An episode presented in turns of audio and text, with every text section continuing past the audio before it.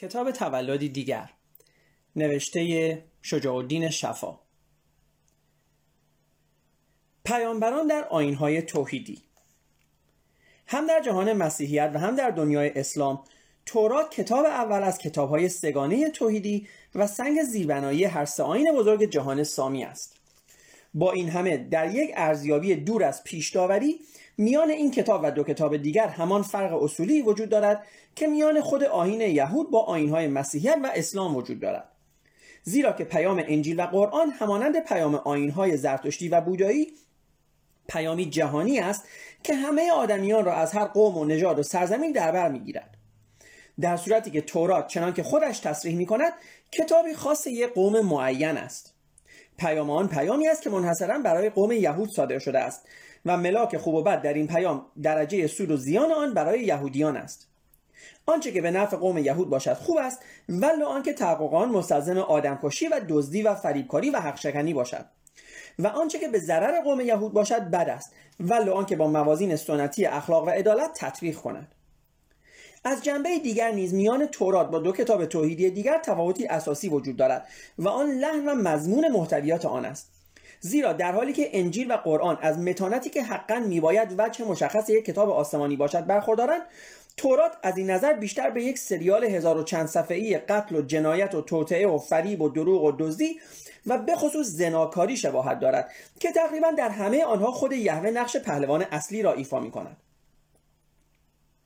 اعتباری که بعدها در, در هر دو جهان مسیحیت و اسلام به تورات تعلق گرفته است بسیار بیش از آنکه به ارزش واقعی خود این کتاب مربوط باشد مربوط به ارزشی است که این دو آیین یکی به طور مستقیم و دیگری به طور غیر مستقیم برای آن فراهم آوردند و نقش اساسی را در این مورد عیسی دارد. زیرا عیسی خودش یهودی بود و تمام زندگی خیش را در سرزمین یهودی و در درون جامعه یهودی گذرانید. اطلاعات مذهبی او تماما از تورات آمده بود و طرف خطاب او نیز در همه موضعهایش یهودیان بودند. بدین جهت برای اینکه پیام تازه وی گوش شنوایی داشته باشد راهی جز این برای او نبود که این پیام را ناقض تورات نداند بلکه مکمل آن شمارد. فکر نکنید که من آمدم تا تورات و نوشته های پیامبران را منسوخ کنم بلکه آمدم تا آنها را به کمال برسانم. یقین بدانی که تا آسمان و زمین بر جای هستند هیچ حرفی و نقطه از تورات از بین نخواهد رفت تا همه آن تحقق یابد. متا باب پنجم آیات 17 و 18 در صورتی که عملا خود وی نه تنها حرفها و نقطه های بسیاری از تورات را تغییر داد بلکه اصولا برداشتی از خدا و دین و اصول اخلاقی مربوط بدان مطرح کرد که درست در نقطه مقابل برداشت های توراتی بود. نتیجه این شد که وقتی که پیام عیسی که این بار یک پیام جهانی و نه صرفا یهودی بود. به خارج از مرزهای جغرافیایی و نژادی و مذهبی قوم کوچک یهود رفت و در امپراتوری پهناور روم و محیط اجتماعی ناسالم آن زمینه مساعدی را در درون طبقات محروم و غلامان جامعه برای گسترش خود یافت. این پیام که بعدا انجیل نام گرفت چنانچه خود عیسی خود عیسی خواسته بود دنباله و مکمل پیام دیگری به نام تولاد شد که کتاب مذهبی یکی از متصرفات کوچک این امپراتوری در بخش خاوری دریای مدیترانه بود و نومذهبان مسیحی الزاما میبایست هر دو پیام را به عنوان پیامهایی وابسته به یکدیگر و مکمل یکدیگر بپذیرند. در صورتی که بخش توراتی آن نه با آنان ارتباطی داشت و نه از نظر محتوا پاسخگوی نیازهای فردی و اجتماعی آنان بود.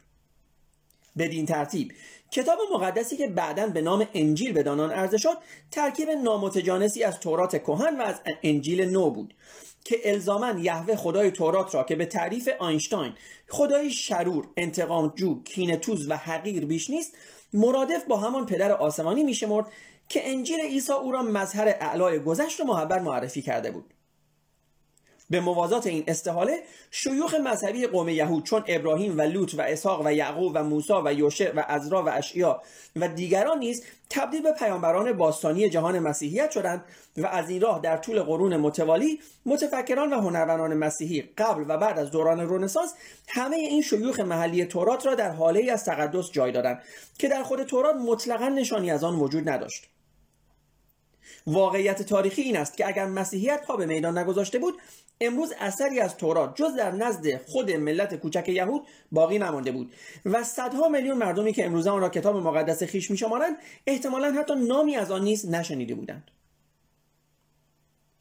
دگرگونی مشابهی در همین زمینه در جهان اسلام صورت گرفت زیرا این بار محمد نیز با آنکه یهودی نبود آین نوخواسته خود را. بنا به عللی که به تفصیل از جانب پژوهشگران مورد ارزیابی قرار گرفته است نه یک مذهب نو بلکه ادامه دو آین توحیدی دیگر یهودی و مسیحی اعلام کرد که جمعی از پیروان آنها در عربستان و در سرزمین های دیگر خاور نزدیک مستقر بودند. در نتیجه همان استحاله که در جهان مسیحیت در مورد تبدیل شیوخ یهودی به پیامبران مسیحی صورت گرفته بود در جهان اسلامی نیز در امر تبدیل این شیوخ به پیامبران عالم اسلام انجام گرفت. ابراهیم، لوط، اسحاق، یعقوب، موسی، یوشه، شاول، داوود، سلیمان، ایوب، عزرا، یونس. از چهارچوب صرفا یهودی خودشان بیرون آمدند و تبدیل به پیامبران آسمانی برای تمام جهانیان شدند که رسالت آنها مطلقا با آنچه در خود تورات درباره آنان آمده است تطبیق نمی کند و سخنانی که از زبان آنها در مورد وحدانیت الهی و دعوت به قبول آن نقل شده است نیز به کلی غیر از آن سخنانی است که ایشان در تورات در ارتباط با یهوه و قوم یهود به زبان میآورند. در 25 سوره و 69 آیه قرآن از زبان خداوند درباره ابراهیم و جانشینان او می‌توان خواند که ما ابراهیم را راهنمای مردمان قرار دادیم. سوره بقره آیه 125 و او را به دوستی خود برگزیدیم. نسا آیه 125 زیرا که وی پیغمبری صدیق بود. مریم آیه 41 و قلبی پاک و رعوف داشت. صافات آیه 84 و حنیفی متقی بود. آل امران آیات 67 و 95 و ابراهیم و لوط را رسولان خود قرار دادیم تا جهانیان را به سوی ما هدایت کنند. انبیا آیه 71 و برکت دادیم اسحاق و ذریه او را که همگی آنان از نیکوکارانند. صافات آیه 112 و نیز یعقوب را که بنده شایسته ما بود و در همه احوال فقط آنچه را می‌خواست که ما می‌خواستیم یوسف آیه 68 و فضل و کرم خیش را به داوود عطا کردیم و کوها و مرغان را امر نمودیم تا همراه او ما را تسبیح گویند. سبا آیه 10 و انبیا آیه 79 و به او قدرت درک حقایق و تمیز حق از باطل را عطا کردیم. نمل آیه 15 و سلیمان نیکوبنده ای بود که پیوسته به درگاه ما تضرع می‌کرد. سبا آیه سی. بدین جهت باب سرسر را مسخر او گردانیدیم و شیاطین را به فرمانش گماشتیم. انبیا آیه 81 و جن و انس و تویور را فرمودیم تا در رکابش حاضر آیند. نمل آیه 17 و اجنه را فرمان دادیم که کمر به خدمت او ببندند و به هر کدام از آنان که سرپیچید عذاب آتش سوزان چشانیدیم. سبا آیه 12 و به دو گفتیم که همه این نعمتها را از ما داری. اینک آنها را بی حساب به هر که خواهی بده و از هر کسی که خواهی بگیر. ساد آیه 36 زیرا که سلیمان نزد ما بسیار مقرب بود. ساد آیه 40 ولی درست درباره همین پیامبران در بیش از پنجاه فصل تورات می‌توان خواند که ابراهیم پیغمبر دو بار همسر خود را به عنوان اینکه خواهر اوست به حرمسرای فرعون مصر و پادشاه سرزمین جرار میفرستد و هر بار هدایای فراوانی از طلا و نقره و غلام و کنیز و میش و گاو و خر و ماده الاغان و شتران دریافت میدارد. و لوط پیغمبر دو شب پیاپی در قاری با دو دختر باکره خود همخوابگی می کند و از هر دوی آنان صاحب فرزند می شود و یعقوب پیغمبر با فریب دادن پدر خود اسحاق حق پیغمبری را از برادر ارشدش قصد می کند و یهوه نیز در این کار او سهه می گذارد. و همین یعقوب دختران دایی خود را همراه گله های گاو و گوسفند او میدزدد و از نزد وی فرار می کند و یهودا فرزند ارشد یعقوب و, پیغمبر و پیغمبرزاده یهود در روز روشن و در کنار دروازه شهر با عروس خودش جماع می کند و از او صاحب فرزندانی دوقلو می شود که یکی از آنها بعدها جد ارشد عیسی از کار در می آید و داوود پادشاه و پیغمبر با زن سردارش که در جبهه جنگ با دشمنان اسرائیل می جنگد زنا می کند و چون وی حامله می شود برای اینکه موضوع فاش نشود دستور کشتن شوهر او را در جبهه می دهد آبشالوم پسر داوود با خواهر باکره خودش تامار به زور هم خواب می شود و بعد او را از خانه بیرون می کند و سلیمان پادشاه و پیغمبر با وجود داشتن حرمسرایی از 700 زن عقلی و 300 کنیز همچنان چشمچرانی می کند و در غزلهای خودش که, در... که یکی از کتب مقدس تورات است در وصف پستانها و حلقه های ران و ناف و سرین دختران اورشلیم داد سخن می دهد و وصف می کند که چگونه وقتی که در زده و دست محبوبه خود را از پشت در دیده احشایش به جنبش درآمده است. به عنوان نمونه های از همه اینها بخش های کوتاهی از فصول, از فصول مختلف مربوط به هر یک از این موارد را از روی ترجمه رسمی فارسی کتاب مقدس برایتان نقل می کنم خوانندگانی که بخواهند متن مفصلتر از مطالب را بخوانند بخوانند می‌توانند به اصل این کتاب مراجعه کنند. و خداوند به ابراهیم یا آبرام گفت از ولایت خود و از مولد خیش به سوی سرزمینی که به تو نشان می‌دهم بیرون شو و من تو را برکت دهم و نام تو را بزرگ سازم. پس ابراهیم چنان که خداوند به دو فرموده بود روانه شد و هنگامی که از حران بیرون آمد هفتاد و پنج ساله بود و زن خود سارا و برادرزاده خود لوط و همه اموال و اندوخته خود را برداشته به زمین کنعان داخل شدند. و در آنجا مذبحی برای خداوند بنا نمود و نام یهوه را خواند. و چون قحطی در آن زمین شد ابراهیم به مصر فرود آمد تا در آنجا به سر برد زیرا که قحطی در زمین شدت می‌کرد. و چون نزدیک به مصر شد به زن خود سارا گفت می‌دانم که تو زنی جوان و نیکو هستی. پس به, اصل پس به اهل مصر بگو که تو خواهر من هستی تا به خاطر تو برای من خیریت شود. و چون ابراهیم و سارا به مصر وارد شدند مأموران فرعون او را دیدند و او را در حضور فرعون ستودند. پس وی را به حرم فرعون درآوردند و فرعون به خاطر وی به ابراهیم احسان نمود و او صاحب میشها و گاوان و خران و غلامان و کنیزان و ماده الاغان و شتران شد. ولی خداوند فرعون و اهل خانه او را به سبب سارای سارا زوجه ابراهیم به بلایای سخت مبتلا ساخت و فرعون ابراهیم را خوانده گفت این چیست که به من کردی؟ و چرا مرا خبر نکردی که او زوجه تو است و گفتی که او خواهر من است؟ و اینک زوجه خودت را برداشته روانه شو. آنگاه فرعون در خصوص وی کسان خود را امر فرمود تا او را با زوجش و تمام مالم یکش روانه نمایند. پس ابراهیم از آنجا به سوی ارز جنوبی کوچ کرد و در میان قادش و شور در سرزمین جرار در خصوص زن خود سارا گفت که او خواهر من است و ملک جرار مأمورانی فرستاد که سارا را به نزد او بردند. ولی خداوند در رویای شب بر ابی ملک ظاهر شده به وی گفت این زن زوجه دیگری است و ابی ملک هنوز با اون نزدیکی نکرده بود. پس گفت ای خداوند مگر او به من نگفت که او خواهر من است؟ و آن زن نیز خود گفت که او برادر من است. به سادگی و پاک دستی خود این را کردم و خدا وی را در رویا گفت می‌دانم که این را به ساده دلی خود کردی و من نیز از همین بابت تو را آگاه کردم که خطا نورزی و نگذاشتم که با او هم خوابه شوی. پس الان زوجه این مرد را به او رد کن زیرا که او پیغمبر است و برای تو دعا خواهد کرد تا زنده بمانی. و خداوند فروجهای زنان ابیملک را به خاطر ابراهیم بست. پس ابی ملک ابراهیم را نزد خود خوانده بدو گفت به تو چه گناه کرده بودم که کارهای ناکردنی با من کردی؟ و ابراهیم نزد خدا دعا کرد که فروجهای زنان و کنیزان ابی ملک را دوباره باز کند تا اولاد به هم رسانند. پس ابی ملک گوسفندان و گاوان و غلامان و کنیزان به ابراهیم بخشید و زوجه سارا را به وی رد کرد و به سارا گفت اینک هزار مسقال نقره به برادرت دادم پس زودتر از اینجا بروید. سفر پیدایش باب دوازدهم آیه ده و باب بیستم آیات دو تا هجده. همزمان با این ماجرا لوط پیغمبر لوط پیغمبر برادرزاده ابراهیم که همراه او از اور سرزمین کنعان آمده ولی به مصر نرفته است تا در شهر سدوم سکونت گزیند ولی محیط زندگی او برایش ناخوشایند است. زیرا مردم سدوم عمدتا هم جنس باز و لوادکارند استرایی که از نام لوط آمده است. به همین جهت خداوند دو فرستاده خود را به صورت دو مرد جوان نزد او میفرستد تا به وی خبر دهند که یهوه تصمیم به نابودی سدوم و ساکنان آن گرفته است. و وقت عصر آن دو نفر وارد سدوم شدند و به خانه لوط درآمدند و وی نان فتیر پخت پس تناول کردند. اما هنوز به خواب نرفته بودند که مردان شهر از جوان و پیر از هر جانب خانه لوط را احاطه کردند و به او گفتند آن دو مرد را که امشب به نزد تو آمدند نزد ما بیرون آر. آنگاه لوط نزد ایشان بیرون آمد و در را از عقب خود ببست و گفت ای برادران من زنهار بدی مکنید. اینک من دو دختر دارم که مرد را نشناختند. ایشان را الان نزد شما بیرون آورم تا همگی شما آنچه در نظرتان پسند آید با ایشان بکنید. لکن کاری به این دو مرد نداشته باشید گفتند دور شو وگرنه با خود تو از ایشان بدتر کنیم. پس به لوط هجوم آوردند تا در را بشکنند. ولی آن دو مرد لوط را نزد خود به خانه در آوردند و در را بستند و آن اشخاص را که بر در خانه بودند از خرد و بزرگ کور کردند که قدرت پیدا کردن در را نداشته باشند.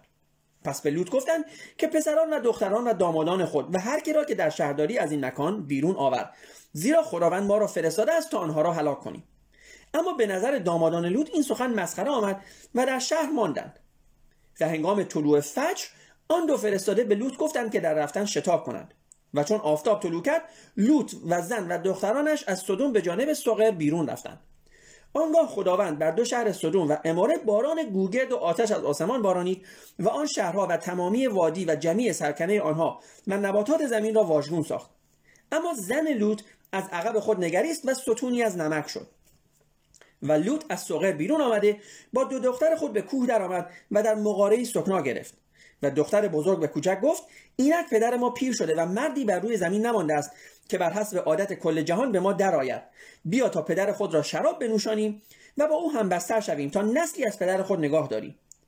پس در همان شب پدر خود را شراب نوشانیدند و دختر بزرگ آمده با پدر خیش همخواب شده و واقع شد که روز دیگر خواهر بزرگ به کوچک گفت اینک شب پیش با پدرم همخواب شدم.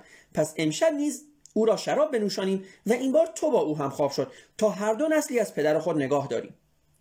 پس آن شب نیز پدر خود را شراب نوشانیدند و دختر کوچک با او هم خواب شد و هر دو دختر لوط از پدر خود باردار شدند و دختر بزرگ پسری زایید که او را مواب نام داد و او پدر موابیان است. و دختر کوچک نیز پسری زایید که نام او را بن اما گذاشتند و وی پدر بنی امون است. خلاصه شده از سفر پیدایش باب 19 هم. پس از مرگ ابراهیم پسرش اسحاق جانشین او می شود و چون بار دیگر کنعان دچار قحطی شده است در نظر می‌گیرد مانند پدرش به مصر برود. ولی این بار خداوند با نظر او موافقت نمی کند و خداوند فرمود اکنون تو به مصر فرود نیا بلکه در جرار ساکن شو و من تمام این زمین را به تو می‌دهم و ذریت تو را مانند ستارگان آسمان کثیر میگردانم و تمام زمین را به تو میبخشم. و از ذریت تو جمیع ملت های جهان را برکت می‌دهم. زیرا که ابراهیم قول مرا شنید و اما اوامر و احکام و فرایز مرا نگه داشت. سفر پیدایش باب 26 آیات 1 تا 5 در اشاره به این نوشته تورات ولتر تذکر می‌دهد که احتمالا خداوند در فرستادن این وحی فراموش کرده بود که غیر از موضوع ختنه فرزندان ذکور اسرائیل هیچ گونه امر و حکم فرضیه‌ای به ابراهیم ابلاغ نکرده بود. به دستور یهوه اسحاق به سرزمین جرار می رود ولی وی نیز در آنجا درست همانند آنچه پدرش در مصر کرده بود زن خود را خواهرش معرفی می کند پس اسحاق در جرار اقامت نمود و مردمان آنجا درباره زنش ربکا که زنی نیکومنظر بود از او جویا شدند و او گفت که خواهر من است. پس چون مدتی در آنجا توقف نمود چنان اتفاق افتاد که ابی ملک پادشاه از دریچه نظاره کرد و دید که اینک اسحاق با ربکا مزاح می کند پس اسحاق را نزد خود خواند و گفت همانا که این زوجه توست و چرا گفتی که خواهر من است؟ تا یکی از قوم من با او همخوابه شود و ما را به گناه بزرگی آورده باشی. سفر پیدایش باب 26 آیات 6 تا 10 اسحاق دارای دو فرزند است به نام ایسو و یعقوب که دو قلو به دنیا آمدند و چون ایسو زودتر از یعقوب متولد شده حقا جانشینی پدر با اوست.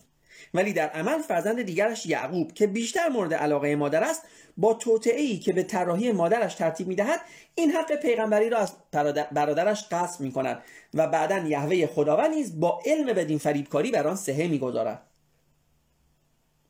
و چون اسحاق پیر شد و چشمانش از دیدن تار گشته بود پسر بزرگ خود ایسو را طلبیده و به وی گفت ترکش و کمان خیش را گرفته به صحرا برو و نخجیری برای من بگیر. خورشی چنان که دوست میدارم برای من ساخته نزد من حاضر کن تا بخورم. و جانم قبل از مردن تو را برکت دهم.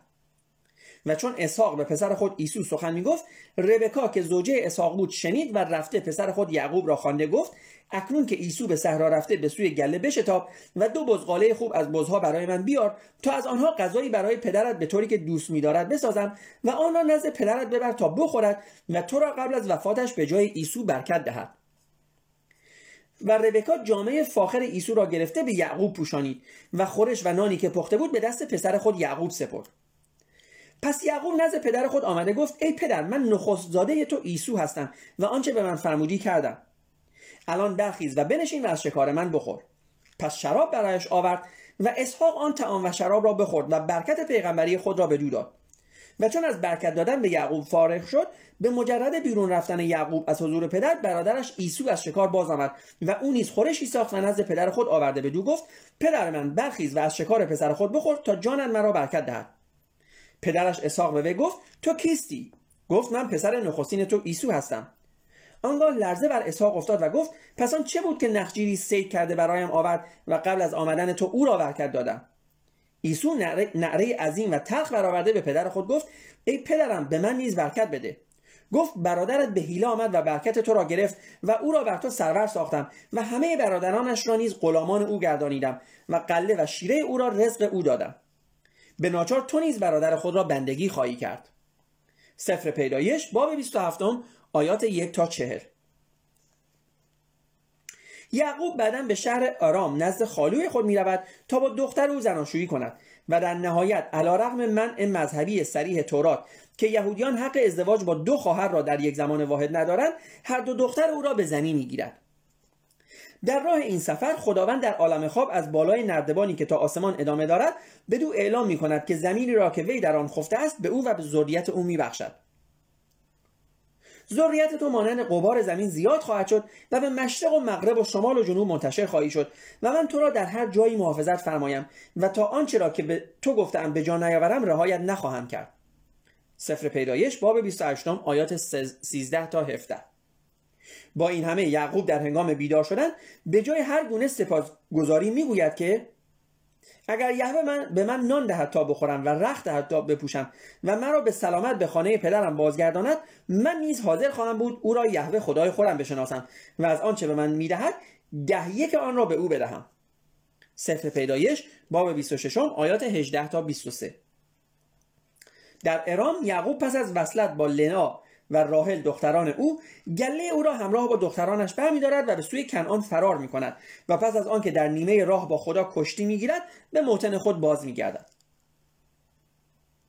در بازگشت یعقوب پسر همور رئیس قبیله که شکیم نام دارد عاشق دینا دختر یعقوب می شود و در جریان یک دیدار به زور با او همبستری می کند و فردایان از پدرش می خواهد که از این دختر برای او خواستگاری کند. همور بدین منظور به ملاقات یعقوب میآید و به او و پسرانش می‌گوید که دل پسرم شکیم شیفته دختر و خواهر شما است و چه بهتر که او را به زنی به وی دهید و از این پس نیز دختران ما را به جای برای جوانان خود به زنی بگیرید و دختران خود را نیز به جوانان ما به زنی بدهید و در زمین ما ساکن شوید و در آن خانه بسازید و تجارت کنید. و بعدا خود شکیم به یعقوب و پسرانش پیشنهاد می کند که دختر را به به زنی بدو و هر اندازه بخواهند مهریه و پیشکش از او بخواهند. بقیه داستان را از خود تورات بشنوید. اما پسران یعقوب در جواب شکیم و پدرش به مکر سخن گفتند. پس به دیشان گفتند که این کار برای ما ننگ است که خواهر خود را به شخص ختنه نشده بدهیم. لاکن بدین شرط با شما هم داستان می‌شویم که هر ذکوری از شما ختنه شود. آنگاه دختران خود را به شما دهیم و دختران شما را برای خود گیریم و با شما ساکن شده یک قوم شویم. در غیر این صورت دختر خود را برداشته از اینجا کوچ خواهیم کرد. و سخنان ایشان به نظر همور و پسرش شکیم پسند افتاد. پس همور و پسرش شکیم به دروازه شهر خود برآمده. به مردمان گفتند این مردمانی که نزد ما آمدند صلاح اندیش ما هستند. پس بهتر است که در این زمین ساکن شوند و در آن تجارت کنند و دختران ایشان را به زنی بگیریم و دختران خود را به دیشان بدهیم. اما ایشان فقط بدین شد با ما متفق خواهند شد که هر ذکوری از ما ختنه شود چنانکه خود ایشان مختومند پس همه کسانی که به دروازه شهر در آمدند بدین کار رضا دادند و هر ذکوری از آنان مختوم شدند. و در روز سوم که همه آنان دردمند و بستری بودند دو پسر یعقوب شمعون و لاوی هر یکی شمشیر خود را گرفته دلیرانه به شهر آمدند و همه مردان را کشتند. و همور و پسرش شکیم را نیز به دم شمشیر کشتند و دینا را از خانه شکیم برداشته بیرون آمدند. و پسران یعقوب بر کشتگان آمده بر کشتگان آمده شهر را غارت کردند و گله ها و رمه ها و الاغ ها و آنچه در شهر و آنچه در صحرا بود گرفتند و تمامی اموال ایشان و همه اطفال و زنان ایشان را به اسیری بردند و آنچه در خانه ها بود تاراج کردند. پس یعقوب به شمعون و لاوی گفت مرا به استراب انداختید و مرا نزد این سکنه این زمین یعنی کنعانیان مکروه ساختید و من در شما نسبت به دینان و من و من در شماره نسبت به دانان قلیلم. همانا که بر من جمع شوند و مرا بزنند و من را با خانم هلاک کنند. گفتند آیا او خواهر ما را بیاسمت کند؟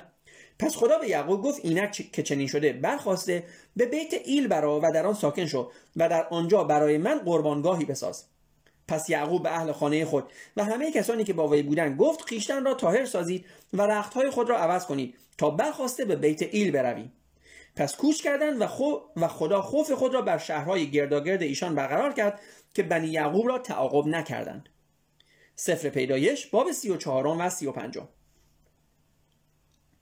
فرزند ارشب فرزند ارشد یعقوب یهودا است که برکت پیغمبری را از پدر دریافت می‌دارد. وی از دختر مردی کنعانی صاحب سه پسر به نام ایر و اونان و شیله می شود و زنی به نام تامار برای پسر ارشدش عیر می گیرد ولی خداوند از عیر خوشش نمی آید و او را می میراند و یهودا پس از مرگ او به پسر دومش اونان تکلیف می کند که به تامار زن برادر خود درآید تا حق برادر شوهری را به جا آورده نسلی برای خود پیدا کند. بقیه داستان را از زبان خود تورات بشنوید لاکن چنان که اونان دانست که آن نسل از آن او نخواهد بود هنگامی که به زن برادر خود درآمد بر زمین انزال کرد تا نسلی برای برادر خود ندهد. و این کار او در نظر خداوند ناپسند آمد و او را نیز بمیراند. و یهودا به عروس خود تامار گفت که اینک در خانه پدرت بیوه بنشین تا پسر سوم من شیله بزرگ شود زیرا که مبادا او نیز مثل برادرانش بمیرد. پس تامار رفته در خانه پدر خود ماند. و چون روزها سپری شد یهود... یهودا نزد پشمچینان گله خود به شهری که پدر تامار در آنجا ساکن بود آمد. و به تامار خبر دادند که اینک پدر شوهرت برای چیدن پشم گله خیش میآید. پس وی رخت بیوگی را از خیشتن بیرون کرده برقعی به روی خود کشید و خود را در چادری پوشید و به دروازه شهر بنشست. زیرا دید که شیله پسر سوم یهودا بزرگ شده است ولی تامار را به زنی او ندادند و چون یهودا او را دید وی را فاحشه بپنداشت زیرا که روی خود را پوشیده بود. پس به سوی او میل کرد و گفت بیا تا به تو درآیم. مرا چه می‌دهی تا به من درایی گفت بزغاله از گله برایت میفرستم. گفت آیا گرو می‌دهی تا بفرستی گفت تو را چه گرو دهم؟ گفت مهر و زنار خود را و اسایی را که در دست داری. پس اینها را به وی داد و به دو درآمد. و او از وی آبستن شد و برخواسته برفت و برقه را از روی خود برداشته رخت بیوگی پوشید. و یهودا بزغاله را توسط دوست خود فرستاد تا گروها را از دست آن زن بگیرد. اما وی او را نیافت. و بعد از سه ماه یهودا را خبر دادند که عروس تو تامار زنا کرده است و اینک از زنا آبستن شده است. پس یهودا گفت وی را بیرون بیاورید تا سوخته شود.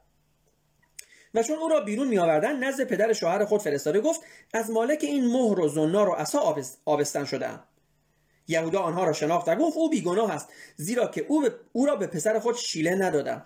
و چون وقت وضع حملش رسید اینک دو فرزند توأم در رحمش بودند.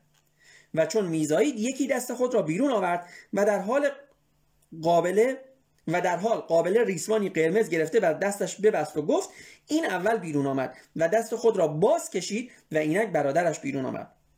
پس او را فارس نامیدند و برادرش را زاره نامیدند. سفر پیدایش باب 38 آیات یک تا سی.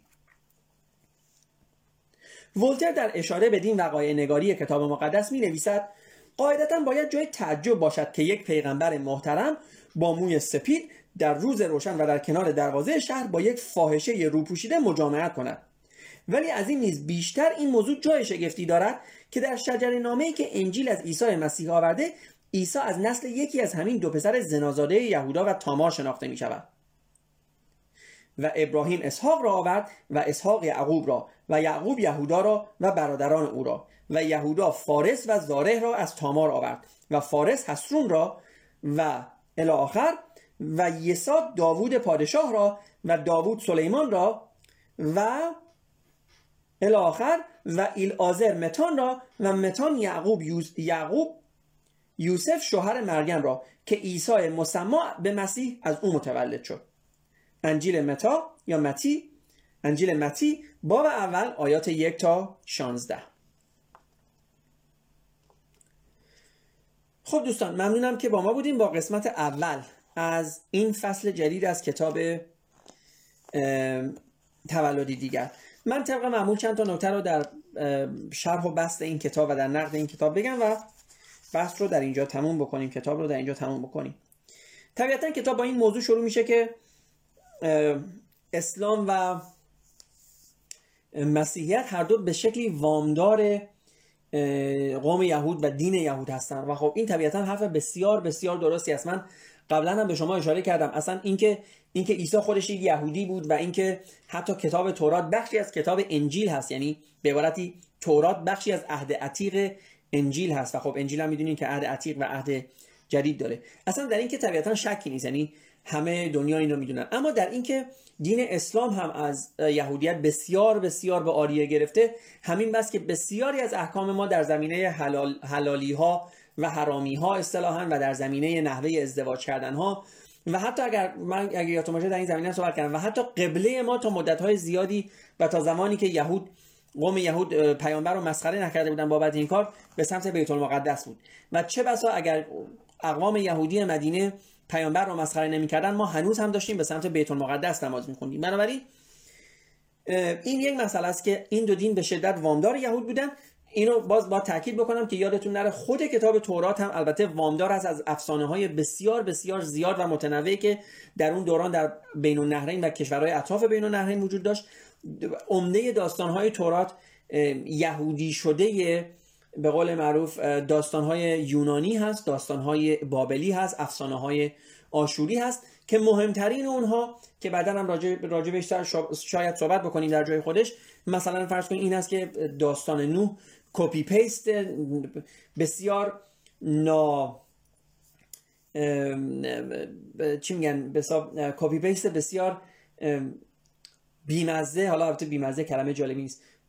آها. copy paste بسیار نتراشیده و نخراشیده ای هست از افسانه از بخشی از افسانه گیلگامش و داستان اوتناپشتین بنابراین خب این که یک بحث است. که اصلا گفتم اینا همه دو این, دو این دو دین وامدار یهودیت هستن و خود یهودیت وامدار زرتشتی از مزدکی از مانوی هست افسانه های بابلی اساطیر یونانی و الی آخر. خب این یک بحث. بله در اینکه در اینکه وقتی که وقتی که اسلام و وقتی که مسیحیت مجبورن یهودیت رو به عنوان یک دین بشناسن طبیعتا اون وقت باز هم مجبورن که افسانه ها و داستان های یهود رو به عبارتی تصدیق بکنن. و به همین دلیل هست که ما همه پیامبران یهودی رو قبول داریم به عنوان پیامبران اسلامی پیامبران اصطلاحا توحیدی.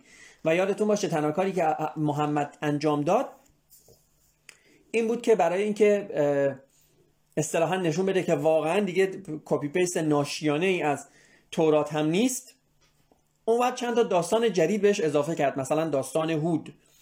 داستان داستان صالح. به عبارتی در کنار تمام پیامبران عبری که اگر شما مثلا کتابای مثل قصص الانبیا رو بخونید تمام ببخشید. تمام پیامبرانی که در کتاب قصص الانبیا انبیا اومدن همشون پیامبرای عبری هستن. یعنی اسمشون در تورات هست. فقط چهار تا پیامبر هستن که اسمشون در تورات نیست و اینها پیامبرای عربی هستن که محمد از خودش این داستان ها رو در آورده یعنی طبیعتا این داستان ها رو از تورات کپی پیست نکرده. و اونم یکی هود هست یکی صالح هست و دو پیامبر دیگه که الان اسمشون توی ذهن من نیست. به شکل. این که از این. بله در مورد اینکه اصلا واقعا فاجعه ای هست دیگه داستانهای پیامبران به خاطر اینکه دقت کنین که در, در یهودیت پیامبران معصوم نیستن. ایده اینکه پیامبران معصوم هستن یک ایده کاملا اسلامی هست. باز دقت کنین حتی در معصومیت پیامبر و پیامبران هم بین شیعه و سنی اختلاف هست. یعنی یعنی اهل سنت که یک مقداری اینجاها عقلشون واقعا به نظر من بیشتر کار می‌کنه پیامبران رو فقط معصوم در اصطلاحا ابلاغ وحی خداوند می‌دونن. بنابراین بنابراین اهل سنن معتقد نیستند که پیامبر در همه شعون زندگیش معصوم بوده. معتقدن که ممکن بوده پیامبر اشتباهی هم بکنه که ما نمونه های بسیاری از این اشتباه ها رو در حتی کتب شیعه هم داریم. منتها ما اونها رو ماسمالی می‌کنیم. اهل سنت خیلی رک میگن که بله خب پیامبر اشتباه می‌کرده. فقط اهل سنت معتقدن که پیامبر در ابلاغ وحی معصوم بوده. یعنی اون وحیی که بهش ابلاغ می‌شده رو بدون هیچ کم و کاستی بیان می‌کرده که بعدها در زمان عثمان تبدیل به قرآن میشه که داستان قرآن هم داستان داستانی است که بعدا راجع بهش صحبت خواهیم کرد. اما شیعه معتقد هست که نه پیامبر در همه شعون زندگیش معصوم هست. که خب دیگه حالا راجع به این هم نمی‌خوایم بیشتر از این صحبت بکنیم. برحال در, در, در مسیحیت و مخصوصا در یهودیت می‌بینین که پیامبران انواع و اقسام جنایات و کارهای اشتباه رو دارن انجام میدن. یک بحثی هم هست که ممکنه بعضی از دوستان بگن که آره خب ما که می‌دونیم تورات این شکلی هست بالاخره این کتاب ها تحریف شده است و تعریف شده است. و من باز می‌خوام یک پاراگرافی رو از پاورقی های همین کتاب براتون بخونم. که دیگه انگار شما حرف این کتاب رو در حقیقت بشنوید. نوشته احتمالا کسانی به منظور دفاع از تقدس ابراهیم در مقام پیامبر اولوالعزم و نیای قوم عرب و بنیانگذار خانه کعبه و جانشینان او این عذر سنتی را مطرح خواهند کرد که چنان که در قرآن آمده برخی از مطالب تورات توسط یهودیان مورد دستکاری قرار گرفته است. آیاتی در قرآن که اشاره می‌کنه به اینکه این مطالب تعریف شده بقره آیه 75 79 169 آل عمران آیه 78 نساء آیه 46 مائده آیه 13 و 15 و 41 انعام آیه 91 و انفال آیه 162 هست. ولی چنین دستکاری اگر هم واقعا صورت گرفته باشد تنها میباید با این هدف صورت گرفته باشد که متن اصلی به نفع مساله قوم یهود و به زیان اسلام یا زیان مذاهب دیگر تغییر یافته باشد. نه اینکه چنین تغییری توسط خود کاهنان یهود با این هدف انجام گرفته باشد که تجلیل فراوانی را که در قرآن از ابراهیم به عمل آمده است نفی کند و در جای آن ابراهیم دروغ و در جای آن ابراهیم دروغگوی دیگری را بگذارند که صدها میلیون مسیحی و یهودی در طول قرون از خلال صفات تورات شناختند و امروز نیز میشمارند. کسان دیگری نیز با هدف با همین هدف نفی بخشی از مطالب تورات در مورد دیگر پیامبران اسرائیل که با تجلیل قرآنی از آنها مباینت دارد ادعا کردند که نسخه اصلی تورات در حریق معبد سلیمان در زمان بخت و نصر پادشاه بابل سوخته و تورات کنونی نسخه است که بعدا به جای آن نوشته شده است. در این مورد نیز گذشته از این تذکر که نسخه های تورات در سرزمین یهود نمی‌توانست از منحصر به همین یک نسخه ای باشد که در آتش سوزی معبد از بین رفته است منطقا نمی‌توان نتیجه گرفت که متن بعدی یهودی متن بعدی تورات توسط گروهی از کاهنان معبد سلیمان به صورتی بازنویسی شده باشد که بسیاری از پیغمبران یهود را علیرغم قرآن به بدنامی و رسوایی بکشاند. این چنین توجیه ها بیش از آن که نمایانگر واقعیت های تاریخی یا مذهبی باشد یادآور ضرب های از نوع کاسه گرمتر از آش یا دایه مهربانتر از مادر در زبان فارسی یا کاتولیک تر از پاپ و سلطنت سلطنت طلب, سلطنت طلب تر از شاه در زبانهای اروپایی است. حالا دیگه دوستان داره میگه داره میگه okay شما میگین تورات اصطلاحا تحریف شده. خب okay با این تعریف که نباید به این شکل باشه که اونا بزنن دهن پیغمبرای خودشون رو صاف بکنن. اونا می‌تونستن کماکان همون پیغمبراشون رو با جلال و جل... شکوه و جبروت اصطلاحا معرفی بکنن ولی اون بخشی رو تحریف بکنن که مثلا اگر تحریف نمی‌کردن به زیان قوم یهود می‌شد یا مثلا به, زیان... به سود مذاهب جدیدتر. که اینم کاملا منطقی است دیگه. حالا شما هم هر جور دوست دارین فکر کنید در زمینه. داستان بعدی داستان لوط است که این داستان واقعا جالب است دوستان. من دو تا نکته در این زمینه میگم. یکی اینکه وقتی که و اینم توی قرآن هست دوستان که وقتی که اون مردها میان در در خونه لوط لوط میگه به جای اینکه با این دو مرد هم بستر بشین با دختران من هم بستر بشین یک آدم چقدر باید بیشعور و پست باشه که به جای اینکه بگه شما غلط کردین شما حق ندارین با هیچ کدوم هم بستر بشین دختران خودش رو جای مهموناش تعارف بکنه به دیگران. عین این داستان در قرآن و در اسلام هم هست. بریم بپرسید این واقعا بیشعوریه. این واقعا حماقته. این واقعا رزالته. که این آقای پیامبر دختران خودش رو به اون, به اون جمعیت به اون گروه یک نفرم نبوده به یک جمعیتی بوده. دختران خودش رو دو دختر خودش رو به یک گروه تعارف می‌زنه که مهموناش به مهموناش دست درازی نشه. هیچ مدلی این کار توجیه نداره. بعد داستان این که دو دختر با لوت هم بستر میشن هم خب واقعا داستان جالبی است. اما یه چیز جالبتر دوستان این است که زن لوط به عقب خود نگاه می‌کنه و تبدیل به ستونی از نمک میشه. در قرآن آیه ای داریم که میگه ای پیامبر به کافران که دو بار شب و روز از کنار ستون نمک رد میشن همین ستون نمک منظورش همین زن لوته که تبدیل به ستون نمک میشه. دقت کنید. میگه به کافران که شبانه روز دوبار از کنار ستون نمک رد میشن بگو که مثلا چرا ایمان نمیارن یا چرا تفکر نمی‌کنن. حالا هرچی. دقت کنید. ستون نمک در سرزمین اردن هست. اگر واقعا محمد در مکه بوده کافران مکه چطوری می‌تونستن از مکه تا اردن رو برن و برگردن؟ یعنی روزی دو بار این ستون, ستون نمک رو ببینن. این داستان که در قرآن به سراحت اومده کافران اصطلاحا صبح میرن ستون نمک رو می‌بینن شب هم که برمیگردن ستون نمک رو می‌بینن. یکی از دلایل بسیار بسیار مطمئنی هست که محمد در مکه نبوده. محمد در مکه و مدینه نبوده. اصلا محمد در شهر دیگه بوده در اردن بوده در پترا بوده و این یکی از دلایلش هست. خوب دقت کنید 600 کیلومتر فاصله است بین مکه و ستون نمک. امکان نداره که این آقایون کافر می‌تونستن 600 کیلومتر رو شما با ماشین هم 600 کیلومتر رو صبح صبح بخوای بری و برگردی خیلی واقعا زیاده. چه برسه با اسب و نمی‌دونم اینجور چیزها این هم نکته بسیار جالبی است که گفتم بهتون بگم. مجموعه قرائن و شواهد بسیار بسیار زیادی هست که محمد با نامی که ما از محمد می‌شناسیم اصلا در مکه نبوده در مدینه هم نبوده در پترا بوده در اردن بوده. حالا راجب, راجب مجموعه این دلایل باید ما جراگانه صحبت بکنیم چون جاش واقعا در تحلیل این کتاب نیست و خودش یک بحث کاملا مجزایی رو میطلبه. اگر دوست دارید می‌تونید تحقیقاتش رو از توی اینترنت پیدا بکنید خب. بله داستان دیگه داستان دیگه این است که اصطلاحا دو تا پیامبر اسحاق و برادرش ببخشید یعقوب و برادرش ایسو و یعقوب خیلی راحت حق پیغمبری رو از برادرش قصد می‌کنه و خداوند هم میگه ایراد نداره. دقت کنید و پدرش هم میگه ایراد نداره. پدرش هم میگه حالا که گول خوردی حالا که گول خوردم گول خوردم دیگه. این داستان خیلی جالب است. به شکلی نه دقیقا مثل این. این داستان داستان خیلی جالبی است به خاطر اینکه امام ششم امام ششم شیعیان آقای